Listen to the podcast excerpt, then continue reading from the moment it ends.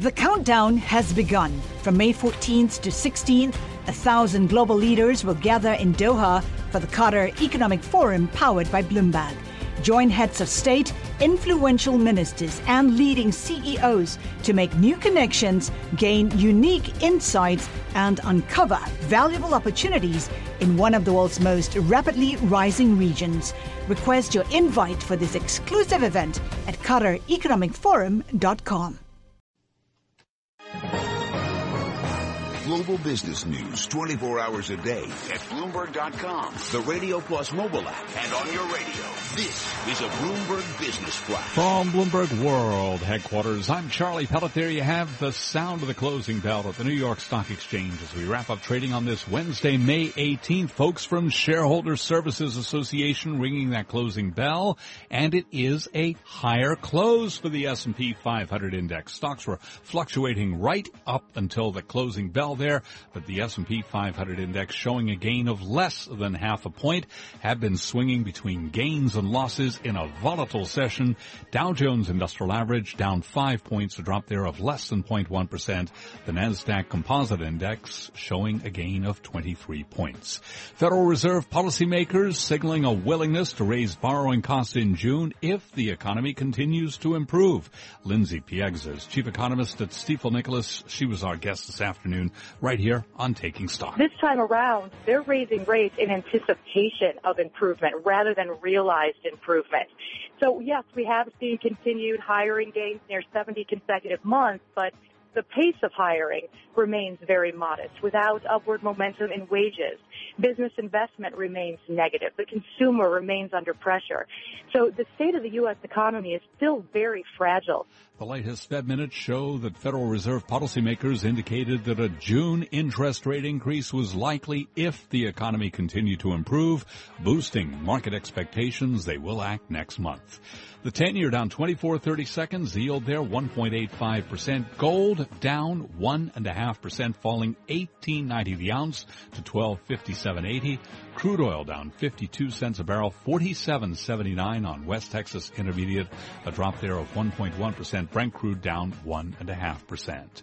Target falling the most in more than seven years. Quarterly sales missed analyst estimates. Target down 7.6%. Again, recapping, a move higher for the S&P up by less than half a point.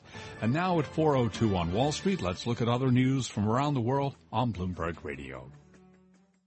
Charlie, thank you. From the Bloomberg Newsroom, I'm Mark Crumpton. The White House is criticizing a plan by House Republicans to pass $622 million in emergency funding to fight Zika. That number is well below the $1.9 billion request from the administration. White House Press Secretary Josh Earnest. The approach that Republicans have advocated for in, this, in the House uh, is wrong, it's unwise, and it is inconsistent with prioritizing the public health and well-being of the American people. The House Oversight Committee is taking a closer look at how the Environmental Protection Agency handles employee misconduct and ways the agency can improve its response to the issue. Committee Chairman Jason Chaffetz. Most of them are good, hardworking, patriotic people. They care, they work hard.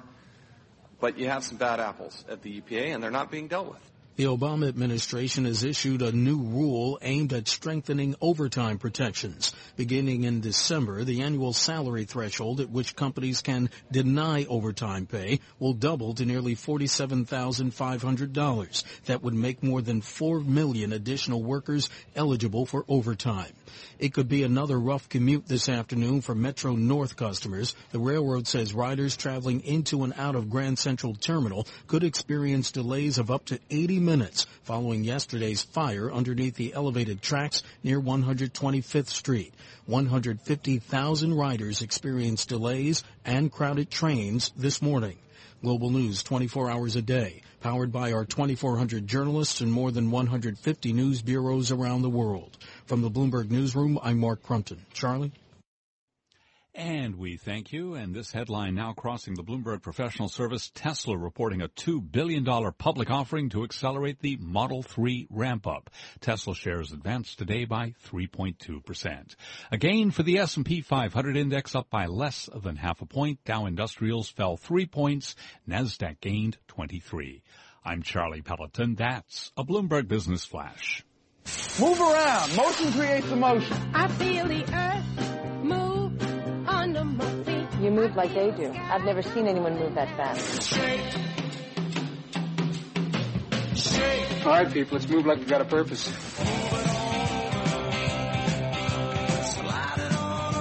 Something's called movers and shakers. They cost a little more, but that name cracked me up.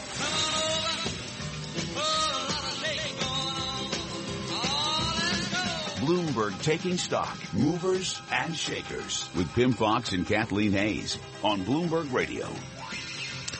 I'm Kathleen Hays along with Pimm Fox, Dave Wilson, our stock setters back. Guys, this Tesla news is very interesting. First though, let me just um, break down the S&P 500 today. Uh, stocks hit this afternoon by the Fed's hawkish minutes from their last meeting. As a result, a modest rally turned into kind of a mixed close. We've got 209 shares, uh, share prices closing higher, 295 lower, just one unchanged. Uh, Tesla though is very interesting, right? Because Tesla had had a good day today after it got that upgrade from Goldman to buy. Now uh, it re- reports this two billion dollar public offering to accelerate the Model 3 ramp up, and uh, it looks like Tesla's stock price is getting hit by this a little bit. Well, they are. They haven't quite given back all of today's gains, but they've given back some of them. Stock down 2.3% at the moment.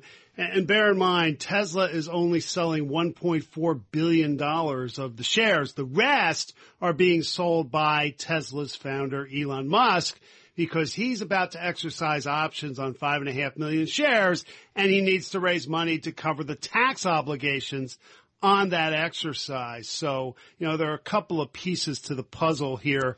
Uh, it is interesting though, the timing, you know, to have Goldman Sachs come out and raise its rating on the stock it, it, early in the day and the, at the end of the day to have this share sale come along. Uh, well, at the very least, it, it is a rather interesting bit of timing. Let me just tell you about another automobile company. Uh, shares of GM today up about four tenths of a percent. Uh, GM is said to be reducing deliveries to rental fleets this month by about 20,000 units. That's the most so far this year. And this month uh, also has fewer selling days, so that's something to take note of. Um, that could also reduce deliveries by another seven to eight percent. But GM expects its retail market share to rise in May as uh, sales probably uh, will continue to decline. So maybe GM will be bucking the trend anyway. Shares of uh, GM up uh, four tenths of a percent. Well, I want to take a look broadly at the banks and Citigroup in particular because the bank shares were having a pretty good day today anyway. People perhaps anticipating that the FOMC would at least keep alive, just keep the door open to an interest rate increase in June or July over the course of the year when the minutes released at uh, two o'clock Wall Street time, minutes from the last meeting, but they got another pop up after that was confirmed. We see the KBW Bank Index up nearly 4%. Uh, we've got Bank of America and Citi both up nearly 5%, JP Morgan up nearly 4%. I want to uh, just bring you some analysis from Allison Williams from our Bloomberg Intelligence team when you look particularly at Citigroup. Uh, she says Citi estimates that core net interest income would increase by $1.9 billion if interest rates rose broadly by 100 basis points with 70% of that related to the United States. That equals 4.2% of total net interest income and 2.6% of revenue over the prior 12 months. Well, we have to take a look at Cisco Systems. They're out with fiscal third quarter results. Adjusted earnings, 57 cents a share. That's two cents higher than analyst average estimate in a Bloomberg survey. And adjusted gross margin, a gauge of profitability, 65.2%. Put it another way, after production costs, they made 65.2 cents on every dollar of sales. That's two full cents more than analysts were looking for on average. And so you've got Cisco shares up more than 4% in late trading after the release of fiscal third quarter results. And I'll just quickly tell you about Kinder Morgan. The shares down about uh, three and a half percent. Now, Kinder Morgan's uh, Trans Mountain Pipeline review, pipeline review is uh, due today. This uh, coming from Canada. The National Energy Board plans to issue its recommendation on a proposal to triple the capacity of the only pipeline between Canada's oil sands and the west coast serving Pacific markets. Uh, shares of Kinder Morgan today lower by three and a half percent. Time now for the volatility index report brought to you by CBOE VIX options and futures. Volatility can be harnessed with CBOE VIX options and futures. See disclosures. Learn more at cboe.com slash powerful outcomes VIX. The VIX uh, higher today, up by about 3%, a gain of 0.54, settling at 16.02. And the uh, increase in volatility, of course, just reflecting uh, perhaps today's awakening on the part of investors that uh, the rally is not going to continue unabated. All right, Dave, you're up. Uh, hi, uh, my name is Dave. Wilson, where are you? Wilson! Just what do you think you're doing, Dave? We're going for a price on Wilson. Open up the door, it's Dave! Who? Dave! Hey, Mr. Castlight Health, another busted IPO, but uh, things are looking up, Dave. Well, at least today, no question. You know, Castlight Health is a software maker that helps businesses reduce medical costs for their employees. Company offers a benefits site that workers use to assess healthcare options and companies use to communicate with their staff. Castlight was founded in 2008 and made its initial public offering in March 2014. Company shares trade under the ticker CSLT. Now, Castlight went public at $16 a share. Price more than double on the first day of trading. Within a month, though, the stock gave back the entire gain. It then swung on either side of the initial price before turning into indeed a busted IPO. And how? Stock fell all the way to $2.54, reached that low in February.